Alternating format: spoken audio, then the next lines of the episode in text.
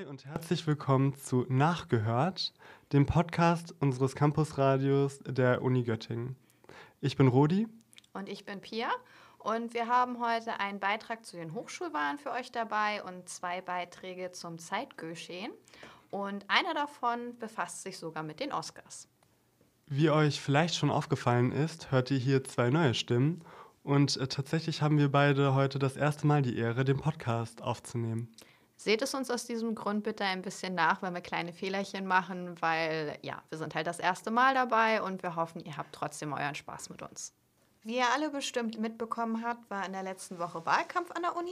Die offiziellen Wahlergebnisse stehen noch nicht fest, die werden erst Ende Februar veröffentlicht. Aber Sebastian hat schon mal die vorläufigen Wahlergebnisse und auch die Reaktion von einigen Hochschulgruppen zusammengefasst. Überraschungen in der Hochschulpolitik kann es doch noch geben. Das haben die Hochschulwahlen 2024 gezeigt. Nach mehreren sehr ähnlichen Wahlergebnissen in den letzten Jahren hat sich doch einiges verändert. Angefangen allein schon mit den zahlreichen neuen angetretenen Listen, wie Mir egal oder der Basisgruppenliste, während alte etablierte Listen, wie die Alternative Linke Liste, kurz ALL, bei dieser Wahl nicht mehr angetreten sind. Doch auch das Ergebnis zeigt eine klare Veränderung. Während bei der letzten Hochschulwahl die Gemeinschaft demokratischer Fachschaftsmitglieder, kurz GDF, noch knapp die größte Fraktion im Studierendenparlament wurden, so wurde sie dieses Mal abgelöst. Größte Fraktion ist jetzt die Grüne Hochschulgruppe, kurz GHG, mit 21 Sitzen, 4 Sitzen mehr als bei der letzten Wahl. Die GDF verlor 3 Sitze und ist mit 15 Sitzen nun die zweitgrößte Fraktion. Koalitionspartner im noch agierenden Aster sind die Juso-HSG, die Liste und Volt, sowie die Gruppe Schwarz-Rot-Kollaps. Die Juso-HSG konnte ihre 4 Sitze im Stupa halten. Sie sagten zum Wahlergebnis: Wir möchten uns zuerst bedanken bei allen Wählerinnen. Unsere Hoffnung auf mehr als 4 Sitze wurden nicht erfüllt. Wir sind aber gerade mit der Erfüllung des Ziels einer linken Mehrheit in den Organen der Studierendenschaft insgesamt zufrieden. In zahlreichen Gesprächen am Wahlkampfstand stoßen wir auf viel positive Resonanz beim Thema Uni-Umbenennung. Hier konnten wir einiges an erfolgreicher Überzeugungsarbeit leisten und besonders unsere Forderung eines Semesterbeitrags auf Raten kam sehr gut an. Nun gilt es in den Fakultäten, in einem möglichen Aster und im Senat für sozialere und diskriminierungsfreie Studienbedingungen zu kämpfen. Schwarz-Rot-Kollaps konnte ebenso ihren einzigen Sitz im Studierendenparlament halten. Nur für einen der Koalitionspartner des aktuellen Asters sah es schlecht aus. Die gemeinsame Liste aus der Liste und Volt verlor einen ihrer 3 Sitze im Stupa und kam somit nur noch auf 2 Sitze. Die beiden Gruppen sagten zum Wahlergebnis: Erstmal Dankeschön an alle, die uns auch dieses Jahr wieder gewählt haben. Wir freuen uns voll, dieses Jahr wieder im Stupa vertreten sein zu dürfen als die Liste und Volt.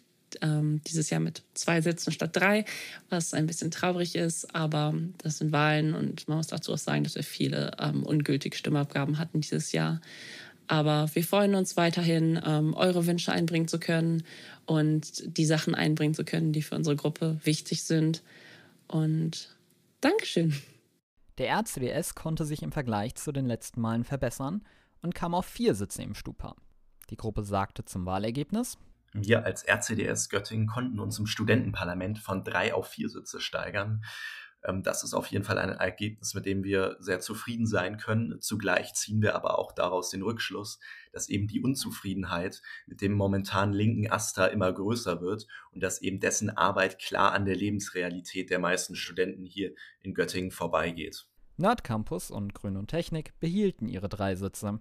Die LHG behielt ihre 2 Sitze im Stupa. Diese sagten zum Wahlergebnis: Wir freuen uns wirklich sehr über unser solides Wahlergebnis. Wir konnten unsere 2 Sitze im Stupa halten, ebenso wie unseren Sitz im FSP-Sobi. Mit unseren nun 2 Sitzen im FSP-Jura konnten wir uns um einen Sitz verbessern. Wir bedanken uns wirklich sehr bei allen, die uns ihr Vertrauen und ihre Stimme geschenkt haben und garantieren auch weiterhin, für Freiheit und Selbstbestimmung einzustehen. Neu im Studierendenparlament ist die Basisgruppenliste mit 2 Sitzen und die Gruppe Mir egal mit 1 Sitz. Gehört hat nach der Hochschulwahl alle angetretenen Gruppen für einen Kommentar zu den Wahlergebnissen angefragt. Die Gruppen GHG, GDF, Nordcampus und Grün und Technik, Basisgruppenliste und Mir egal hatten bis Dienstagabend keinen Kommentar an Gehört geschickt. Die Gruppe Schwarz-Rot-Kollaps antwortete auf unsere Anfrage lediglich mit einem Meme. Auch bei den Semestertickets wird es eine deutliche Veränderung geben. Bei den Urabstimmungen erhielten alle Tickets sowohl eine Mehrheit als auch das notwendige Quorum. Das bedeutet, dass in Zukunft das Deutschland-Ticket die Bus- und Bahnsemestertickets ablösen soll. Das Kultursemesterticket wird erhalten bleiben. Das Deutschland-Ticket kann jedoch in Göttingen zur Folge haben, dass einzelne Linien der GVB nicht mehr fortgeführt werden. Die Campuslinie 23 und die Nachtbuslinien wurden bisher hauptsächlich durch das Bussemesterticket finanziert. Welche Auswirkungen das Deutschland-Ticket haben wird, wird sich daher in Zukunft zeigen. Vielen lieben Dank an Sebastian für diesen tollen Beitrag. Ich muss ja persönlich zugeben, ich habe von den Hochschulwahlen nicht so viel mitbekommen, was die Gruppen angeht, weil leider man am Nordcampus nicht so viel davon mitbekommt. Wenn man am Z-Campus ist, dann sieht man die Gruppen zwar alle, da hatte ich auch ein paar sehr schöne Unterhaltungen, mir wurde das Programm vorgestellt, aber leider habe ich sonst nicht so viel davon mitbekommen. Und wie war deine Erfahrung so damit? Ja, ich bin ja am Zentralcampus, deswegen da war es schon so, weil ich auch häufig bei den Hörsälen Vorlesungen habe, dass ich da häufiger mal vorbeigelaufen bin. Viele Hochschulgruppen haben ja auch sehr viel gemacht, also Waffelstände, Sticker, Plakate, es war ja alles auch ziemlich voll.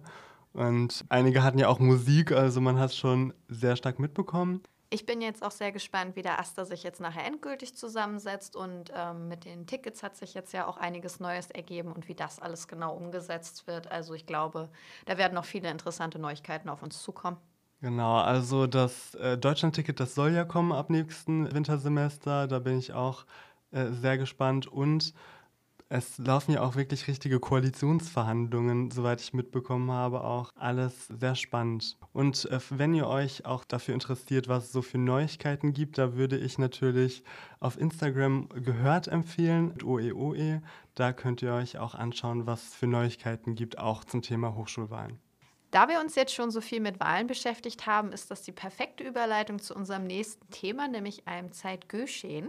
Genau, denn es geht um das Thema Brexit. Erinnerst du dich da eigentlich noch daran, 2016 gab es ja das Brexit-Referendum? Ja, ich weiß noch, die meisten Leute haben es für sehr unwahrscheinlich gehalten, dass das durchgeht, weil halt ja aus der EU austreten jetzt ja auch nicht wirklich eine sehr einfache Sache ist und auch ein sehr großes Ding, würde ich mal sagen. Genau, und auch hier war ja wirklich das Problem, es gab eine ganz knappe Mehrheit und besonders die jüngeren Briten wollten ja den Brexit nicht und am Ende ist es doch dazu gekommen und nach Jahren ist Großbritannien auch aus der EU ausgetreten. Und genaueres erzählt euch gleich Alexander in seinem Zeitgeschehen.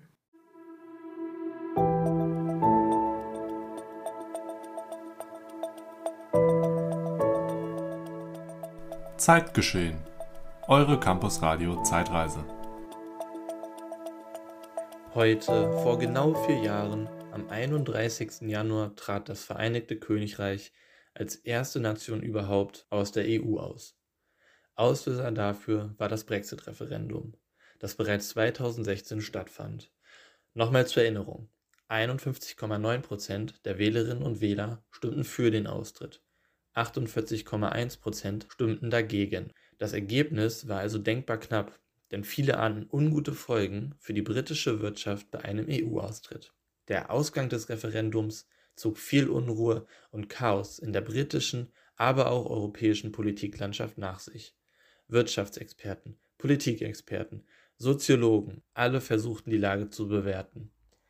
Politisch folgte auf das Referendum eine 2-jährige Verhandlungsphase, die im Jahr 2019 aber noch 3-mal verlängert werden musste, bevor es dann am 31. Januar 2020 soweit war und das UK offiziell kein Teil der EU mehr.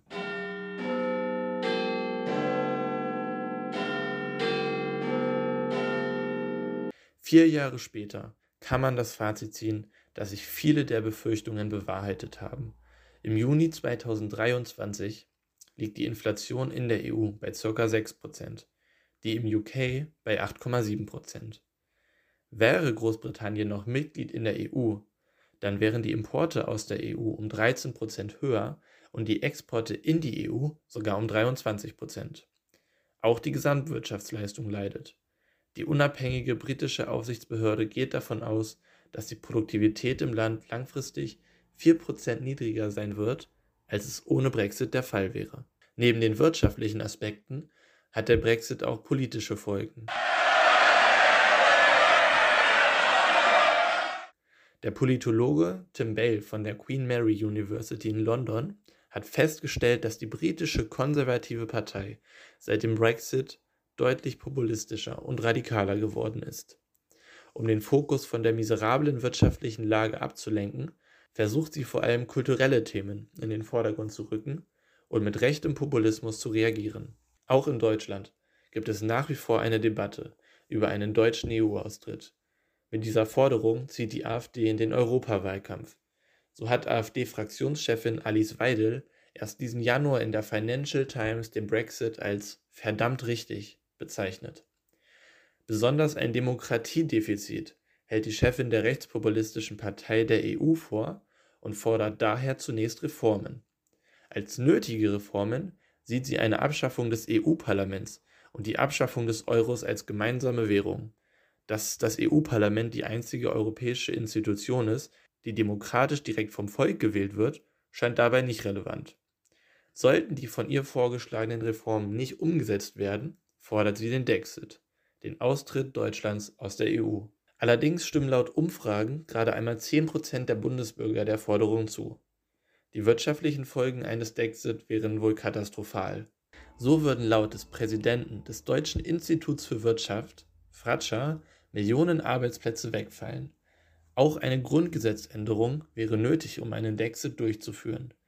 Da dafür bekanntlich 2/3 der Stimmen des Bundestags gebraucht werden, wird Deutschland wohl auch erstmal weiter in der EU bleiben und von den vielen Vorteilen profitieren, die sich durch diese Mitgliedschaft ergeben. Auch für uns Studierende.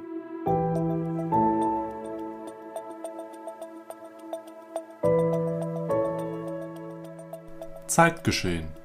Eure Campus Radio Zeitreise. Vielen Dank, Alexander, für diesen tollen Beitrag. Ich bin sehr froh, dass wir von einem Dexit fürs Erste verschont bleiben. Ja, ich auch. Also ich glaube, da nochmal dieses Prozedere, wie sie auf der Insel hatten, das brauchen wir nicht unbedingt. Und wie eben auch schon gesagt wurde, es hat ja meistens Vorteil, dass wir jetzt die gemeinsame Währung haben, dass wir jetzt nicht an jeder Grenze kontrolliert werden. Also ich denke, es ist schon gut so. Gehört. Ja, mal ein ganz anderes Thema. Wann warst du das letzte Mal im Kino? Tatsächlich im Dezember mit einer Freundin zusammen. Seitdem bin ich nicht mehr hingekommen. Also der Film war echt gut, aber wir haben uns ein bisschen mit der Zeit verschätzt. Der hat, glaube ich, nachher 3 Stunden gedauert, anstatt der 2, die wir eingeplant hatten. Also war schon sehr faszinierend, wie leer das Kino am Ende war. Oh, okay, das kann ich mir vorstellen. Ja, also ich war das letzte Mal auch wirklich vor Monaten im Kino, aber ich gehe auch immer mal zum Unikino, das ist eigentlich auch ganz nett, ein paar ältere Filme im Hörsaal anzuschauen. Hast du denn irgendwas, was dir in letzter Zeit besonders aufgefallen ist, so? Vor allem, weil du sagst, ältere Filme? Also da fällt mir ein Film ein, der ein älteres Buch verfilmt, Im Westen nichts Neues. Ah, du meinst den Film, über den Bjarne Einzheit Göschin gemacht hat? Genau, lass uns mal reinhören.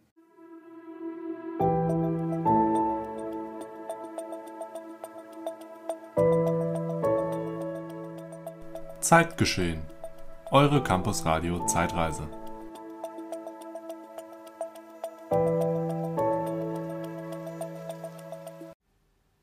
Im Westen nichts Neues von Erich Maria Remarque zählt zu den wichtigsten Antikriegsbüchern des 20. Jahrhunderts. Der Roman beschreibt die Erlebnisse des jungen Paul Bäumer, eines Schülers, der sich, angesteckt von der Kriegsbegeisterung seines Lehrers, mit den Klassenkameraden zu Beginn des Ersten Weltkriegs freiwillig an die Front meldet. Was folgt, sind die Grauen der Schlachtfelder und Schützengräben, der mörderischen Kämpfe und des Stellungskriegs. Bäumers Freunde kommen durch Gas- und Granatenangriffe ums Leben. Kurz vor Kriegsende wird er selber als letzter seiner Gruppe tödlich getroffen. Das Buch erschien am 31. Januar 1929 und wurde über Nacht zum bis dahin größten Erfolg der deutschen Literaturgeschichte. Nach einem halben Jahr war bereits 500.000 Exemplare verkauft. Im Juni 1930 erreichte die Auflage die Millionengrenze. Im Westen nichts Neues wurde zunächst positiv aufgenommen. Stefan Zweig nannte es ein vollkommenes Kunstwerk und unzweifelhafte Wahrheit. Der Massenerfolg provozierte aber auch Kritik. Rechte Kreise sahen das Andenken deutscher Frontsoldaten in den Dreck gezogen, die politische Linke bemängelte den pazifistischen Grundton und vermisste die Darstellung der Kriegsursachen. Remarque, der im Ersten Weltkrieg beim Einsatz an der Westfront verwundet worden war, hatte seit Mitte der 1920er Jahre als Redakteur für die Illustrierte Sport im Bild gearbeitet. Wenige Tage nachdem die Vossische Zeitung erste Auszüge seines Romans abgedruckt hatte, erhielt er die fristlose Kündigung. Zu den Reaktionen bemerkte er später: „Ich war außerordentlich überrascht über die politische Wirkung. Mein eigentliches Thema war ein rein menschliches, dass man junge Menschen von 18 Jahren, die eigentlich dem Leben gegenübergestellt werden sollten, plötzlich dem Tod gegenüberstellte. Und was würde mit ihnen geschehen? Aus dem Grund habe ich auch im Westen nichts Neues eher als ein Nachkriegsbuch angesehen, als ein Kriegsbuch." Ende 1930, als die Diskussion um Remarques Buch weitgehend abgeebbt war, kam die Verfilmung des amerikanischen Regisseurs Louis Milestone in die deutschen Kinos. Der mit 2 Oscars ausgezeichnete, im Original 140 Minuten lange Film war ein großer internationaler Erfolg, doch bereits die erste Vorführung des für Deutschland auf 84 Minuten gekürzten Films sorgte in Berlin für einen Eklat. Josef Goebbels, damals Gauleiter der NSDAP in der Hauptstadt, organisierte Störtrupps, die Stinkbomben warfen, weiße Mäuse im Saal aussetzten und Besucher anpöbelten.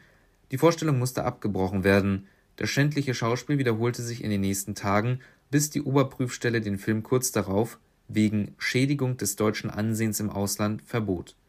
Erst in einer nochmals gekürzten Fassung wurde der Film im September 1931 wieder freigegeben, doch Erich Maria Remarque hatte die Zeichen der Zeit erkannt. 1932 wanderte er in die Schweiz aus. Im darauffolgenden Jahr, am 10. Mai 1933, verbrannten die Nationalsozialisten mehrere Exemplare von Im Westen nichts Neues auf dem Berliner Opernplatz. Das Buch wurde vom NS-Regime verboten, sein Autor 1938 ausgebürgert. Erich Maria Remarque emigrierte in die USA, lebte nach dem Zweiten Weltkrieg abwechselnd in New York und der Schweiz und nahm 1947 die amerikanische Staatsbürgerschaft an. 1970 starb der Schriftsteller in Locarno. Im Westen nichts Neues wurde in 50 Sprachen übersetzt und bis heute weltweit rund 20 Millionen Mal verkauft. Das Werk zählt zu den Antikriegsbüchern des 20. Jahrhunderts. Im März 2023 wird Remarques Roman Im Westen nichts Neues durch die Neuverfilmung des Wolfsburger Regisseurs Edward Berger eine große Ehre zuteil. In Los Angeles wird der Film mit gleich 4 Oscars ausgezeichnet, als bester internationaler Film wie auch in den Kategorien Beste Kamera, Beste Filmmusik und Bestes Produktdesign.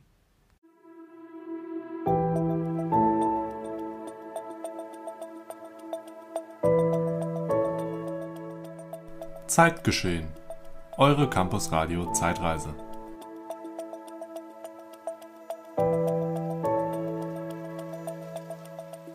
Vielen Dank, Bjarne, für den Einblick in dieses sehr interessante Thema. Also ich hätte niemals gedacht, dass ein Buch, das halt gar nicht dieses Politische beabsichtigt hatte, solche Wellen hätte schlagen können.